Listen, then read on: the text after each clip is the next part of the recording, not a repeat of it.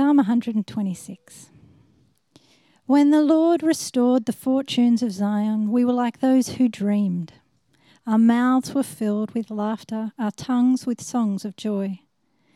Then it was said among the nations, The Lord has done great things for them. The Lord has done great things for us, and we are filled with joy. Restore our fortunes, Lord, like streams in the Negev. Those who sow with tears will reap with songs of joy. Those who go out weeping, carrying seed to sow, will return with songs of joy, carrying sheaves with them. This is the word of the Lord. Well, let's um, let's pray as we look at God's word together. Father, thank you for the Psalms. We thank you that they are so good at coming alongside us wherever we are in our lives, no matter what um, things are happening, whether we're filled with delight and joy or sadness and gloom, that there is a psalm for us that will speak to us and show us your grace and love and mercy. And so I pray, Lord, that this would be your word speaking to us into our hearts today. We pray this in Jesus' name. Amen. Uh, well, there was a, a, show that came out recently called uh, The White Lotus. Don't know if anyone saw it. It's on uh, the streaming platform Binge. Uh, it's a bit of a bleak, dark comedy about a Hawaiian tropical resort and the various staff members and the uh, and the um, and the guests who arrive via boat. And this particular series um, looks at a number of different characters. Um, some of the characters that they focus on particularly are a, a uh, newly married couple on their honeymoon uh, called uh, Shane and Rachel, and a single married, a single middle-aged woman uh, called Tanya. Um, and it's a show designed to be pretty cringy, which is why I didn't get past like the first few episodes because I really hate those shows. Uh, but in the first couple of episodes, there's this particularly awkward scene uh, Shane and Rachel, newly married, uh, believe that they're being invited onto the, the, um, the resort uh, um, boat, the cruiser, for a romantic sunset dinner. And they get on board only to find that this not very large boat is also being shared by Tanya, the middle aged woman. And she's actually at the resort not to have fun and relax in the sun, uh, but to scatter the ashes of her dead mother. And so what happens is you have this this couple in love and wanting to spend time together, and mere meters away, Tanya expressing her grief very loudly.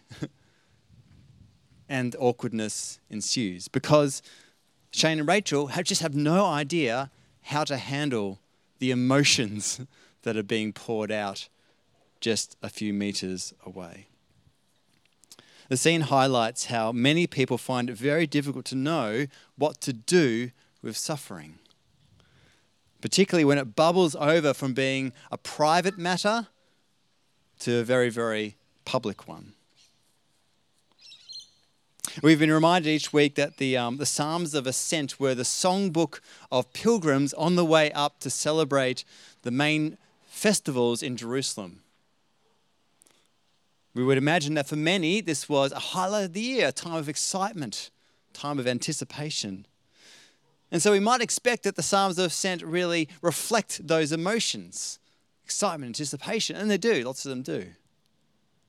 But the Psalms are a bit like a party host who always has an eye out for the person who isn't having a good time. The Psalms here are actually those for those who travel with heavy burdens. And at first glance, it might put um, strange put Psalm 126 in that category because it's about laughter and singing and being filled with joy. But let's look a little bit closer. The first two verses, verses 1 and 2, are actually about remembering a time of sudden, unexpected restoration.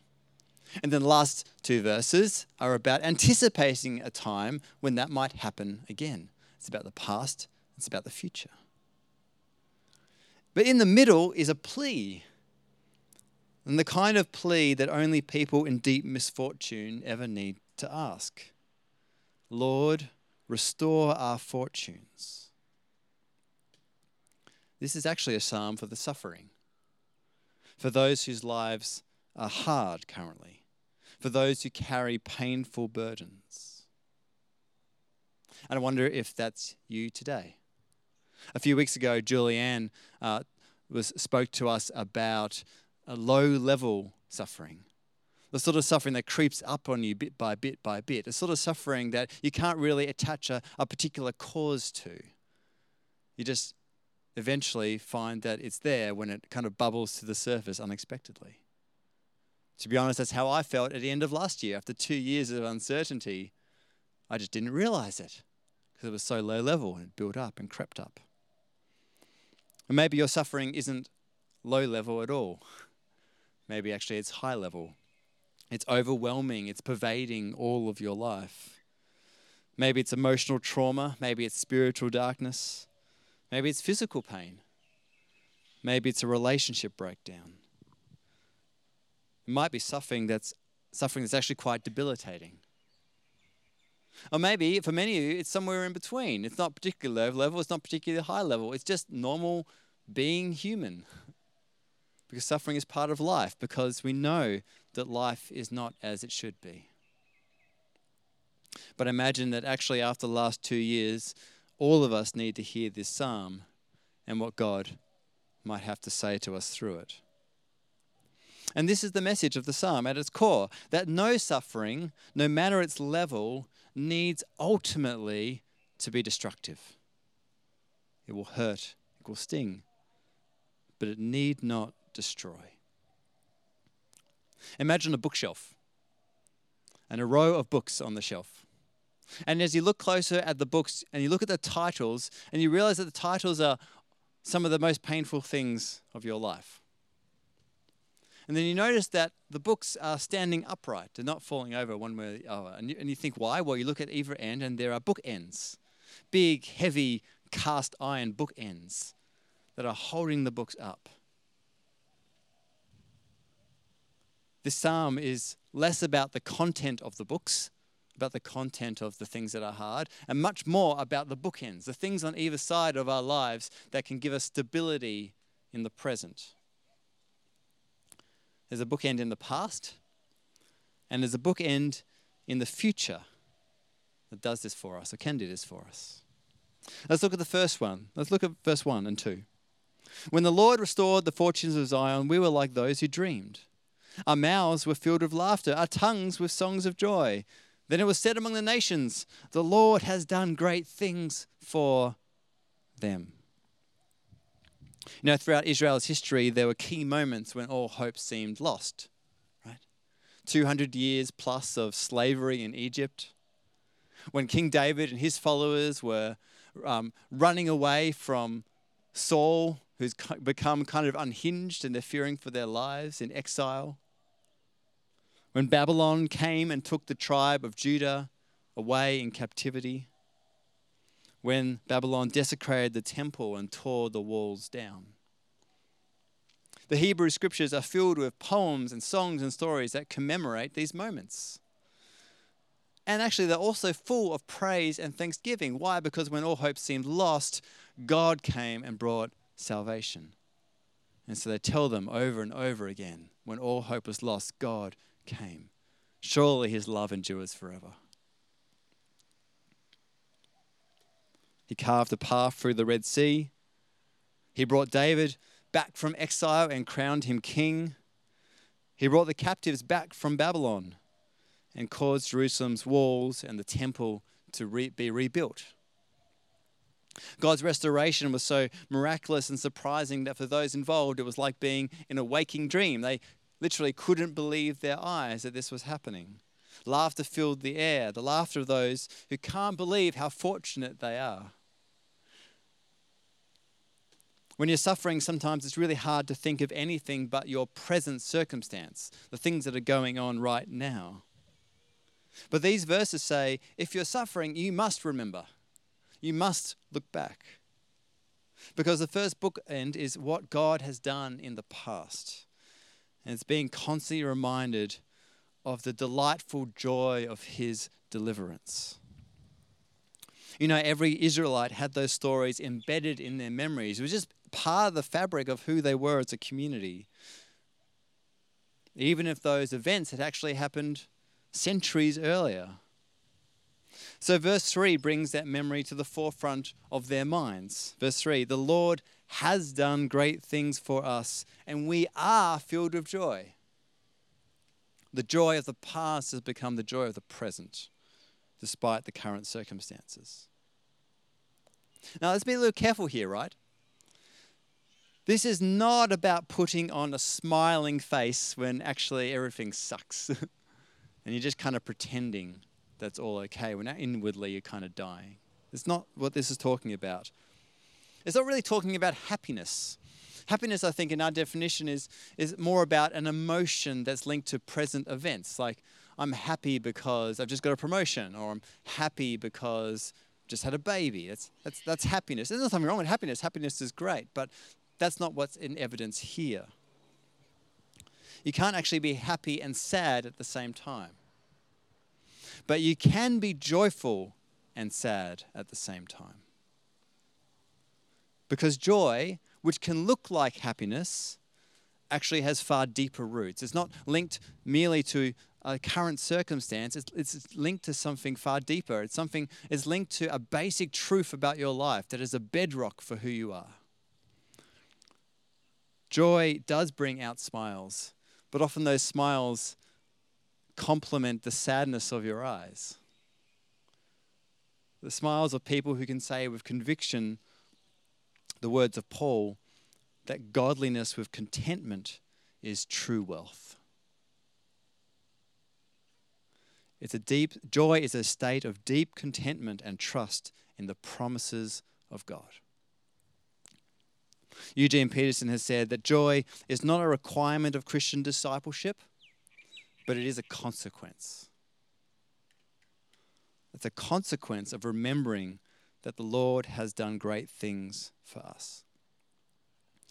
Greater than the Red Sea, greater than the exiles returning. We have been saved from humanity's greatest enemies. Death has been defeated, sin has been dealt with, evil has been disarmed. Lord Jesus is making all things new. No wonder the New Testament um, so often evokes the language of things like the Exodus or the Babylonian exile to describe what Jesus has done, to describe the gospel. Because Jesus is the great warrior king who has come to proclaim freedom to those captured by sorrow. Jesus received every misfortune, every cruel blow. He went to the cross not with joy and laughter, but with sorrow and anguish and tears. Even those around him at the cross looked at him and said, Surely God has abandoned him. Because that's what it looked like. But then the surprise instead of being defeated and destroyed by the monster of death, Jesus ripped out its teeth and pulled out its sting. God raised him from the dead. This is a great thing. But why would it fill us with joy? Well, it should fill us with joy because we are like the Israelites who crossed the Red Sea while Moses held up his hands and staff above them. We are like David's men whose own reputations were vindicated when, when David was proclaimed king. And we are like the Babylonian exiles whose lives were rebuilt under Nehemiah's servant leadership. In other words, we are filled with joy because we are united with Christ. We are with Him, we are His people. What His destiny has become our destiny, His life, our, pa- our life, His path, our path. So Paul can say in Philippians, I want to know Christ, yes. To know the power of his resurrection and participation in his sufferings, becoming like him in his death, and so somehow attaining to the resurrection from the dead. Paul says, I want to be united with Christ because I know that if I do, when I suffer, I'll suffer with him. And just as he has risen, I will rise as well. No one wants to suffer. And it'd be wrong for us to say that we should seek it out. It'd be kind of weirdly masochistic or something. We don't seek out suffering. But we can stand together in the present because Jesus has triumphed in the past. And now he stands with us, upholding us and granting us joy in hard times. The Lord has done great things for us, and we are filled with joy. So that's the first bookend. But we need two to keep from falling over. So the second one. As the pilgrims go up to Jerusalem, they also sing this prayer in verse 4 Restore our fortunes, Lord, like streams in the Negev. In other words, God, do again what you have done in the past. Bring again your salvation. This isn't to say that they thought God had abandoned them, that He'd rescued them once, some point in the past, and then gone away and done His own thing, and praying, now come back again. Remember, they're going up to worship in the temple, the dwelling place of God's Spirit, the place where He is especially present. A powerful symbol that God is with His people. But they also knew the power of prayer. Over and over again, the leaders in their history had asked God for help in times of dire need.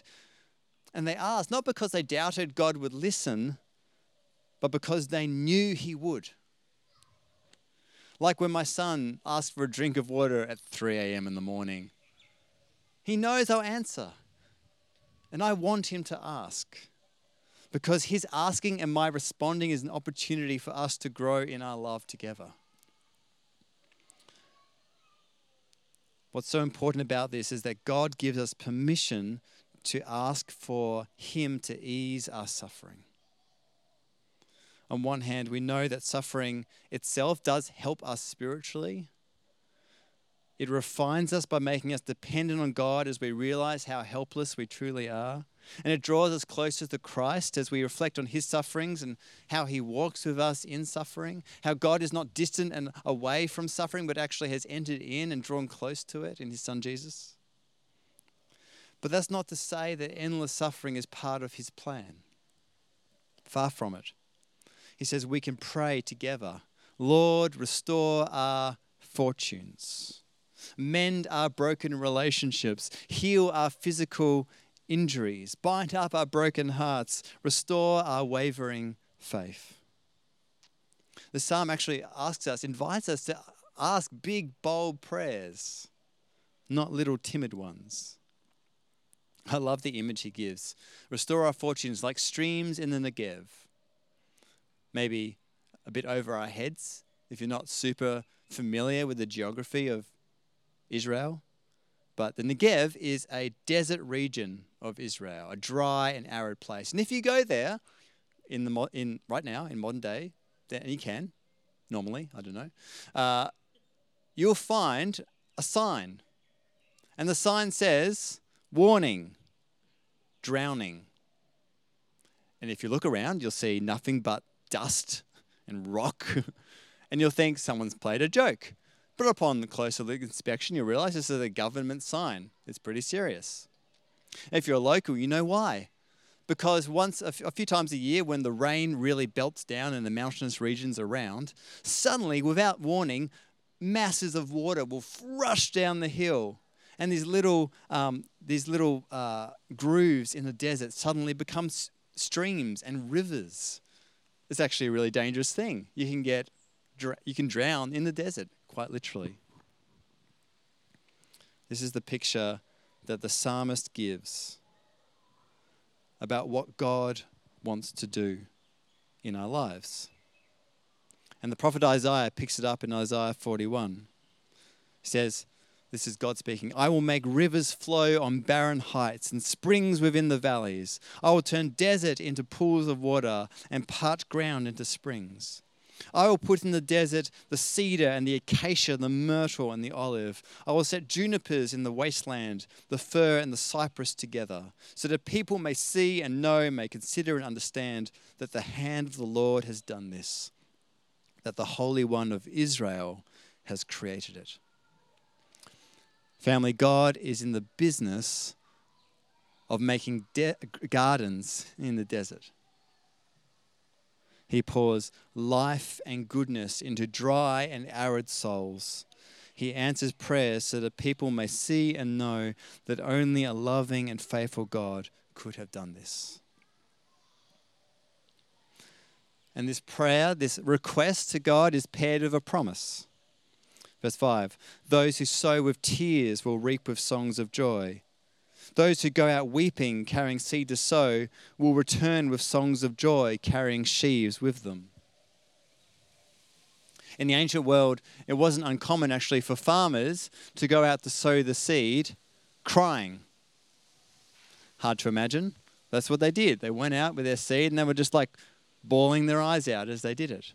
Why? Well, it was actually a, a ritual, not common to Israel, but actually lots of the other um, pagan nations around them. Who it was the ritual basically to say that in a way, when the seed goes into the ground, it dies, and it has to die in order for the harvest to come. For flourishing to happen, something would have to suffer, something would have to die the psalmist picks up this bit of kind of general knowledge to say something about God's promises. That even in the darkest hours when all seems lost, in times of tears and sorrow, God has not abandoned you. He will turn sorrow into joy. He will turn tears of pain into tears of laughter. We can pray for God to restore our fortunes in this life and we know that He will be faithful and answer us and bring us through. But it's true that some sorrows that we have, some sufferings, may well endure to the very end of our lives. But even this does not disprove God's faithfulness because death has been defeated, because death is not the end. God's promise is to recreate a world without pain or sorrow and to resurrect our bodies into it. And when that happens, we'll be able to look back and see how every moment of suffering has been woven into this beautiful tapestry of His grace a ta- tapestry of grace and love. How even when we felt alone, even when we felt pain, God was with us and actually was working good through it ultimately. This is not a promise that all are that we can pray and, and every pain will go and every problem will be solved. No, actually some things we will live with. But it is a promise that even to the very end, to death, that death is not a barrier to God answering our prayer. And that He will do it. How can we rely on this? How can we live as if it's true, this final bookend? Because Jesus was God's seed sown in tears. His own son died and buried in the ground, only to be raised again as a new harvest with a body untainted by death and suffering. And with him is the promise, as Paul says in Philippians 3 God will transform our lowly bodies so they will become like Jesus glorious body. What an incredible idea. How transformative that not one iota of our suffering will ever be wasted. And not one iota will ever be random. But every bit will be used to show how glorious God really is and how wonderful his restoration will be.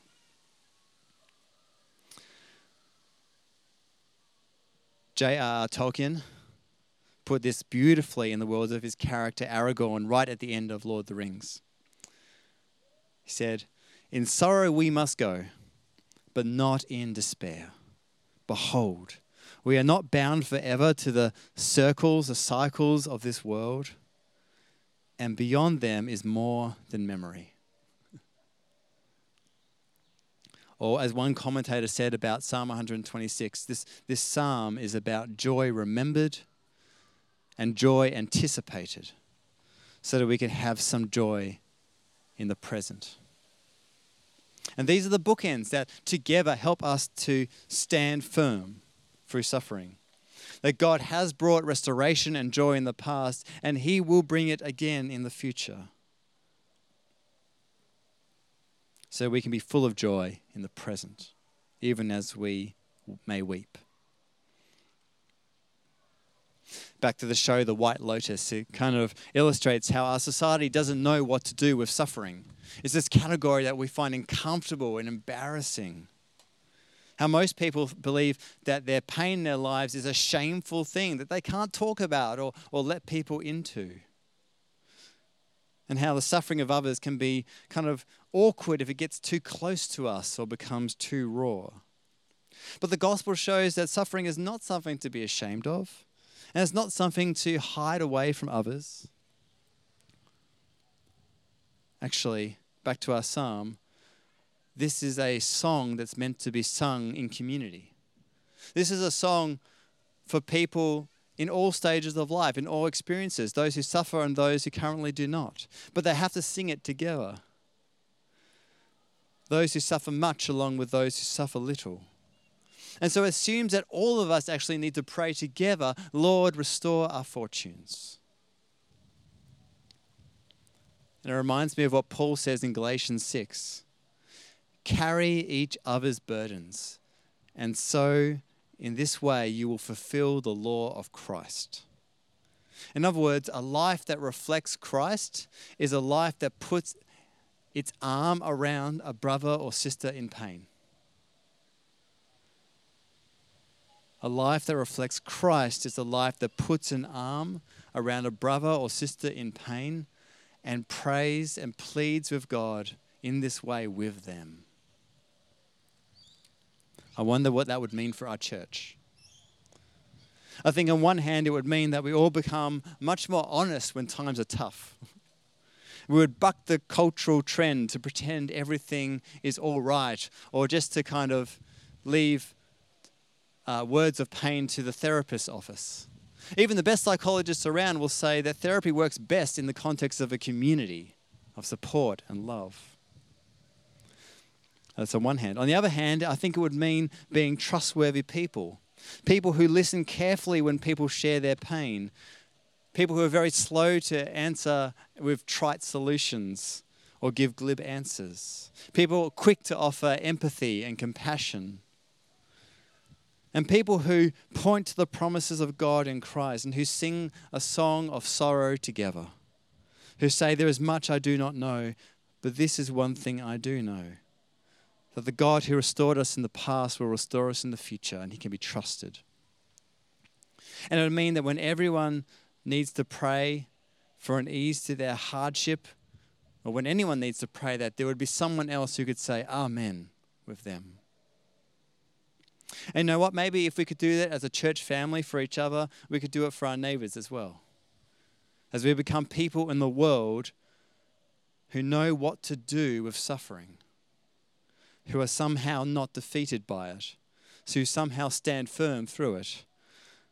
A community that is not afraid of suffering, but has the deep resources to live through it, might well be a light to the world. What do you think? I'm going to pray and invite you to spend just a couple of moments to reflect, and then uh, we're going to sing and respond with some really apt songs as we continue to worship our God together. Let's pray. Father, you have done great things for us. Lord, restore our fortunes like streams in the Negev. No matter where we are today, Lord, whether our suffering is light or heavy, whether our burdens weigh us down, or if they're okay to handle at the moment. Wherever we are, Lord, ease our pain, restore us to life, and grant us peace. And Lord, as a community of faith, may we be for each other the picture that this psalm gives us pilgrims on a journey, arm in arm, hand in hand bearing each other's burdens. And so reflecting our Lord Jesus, who on the cross bore our greatest burden and took it on himself, even though it weighed him down to death, so that we might rise with him, united with him, and be a light to the world. Amen.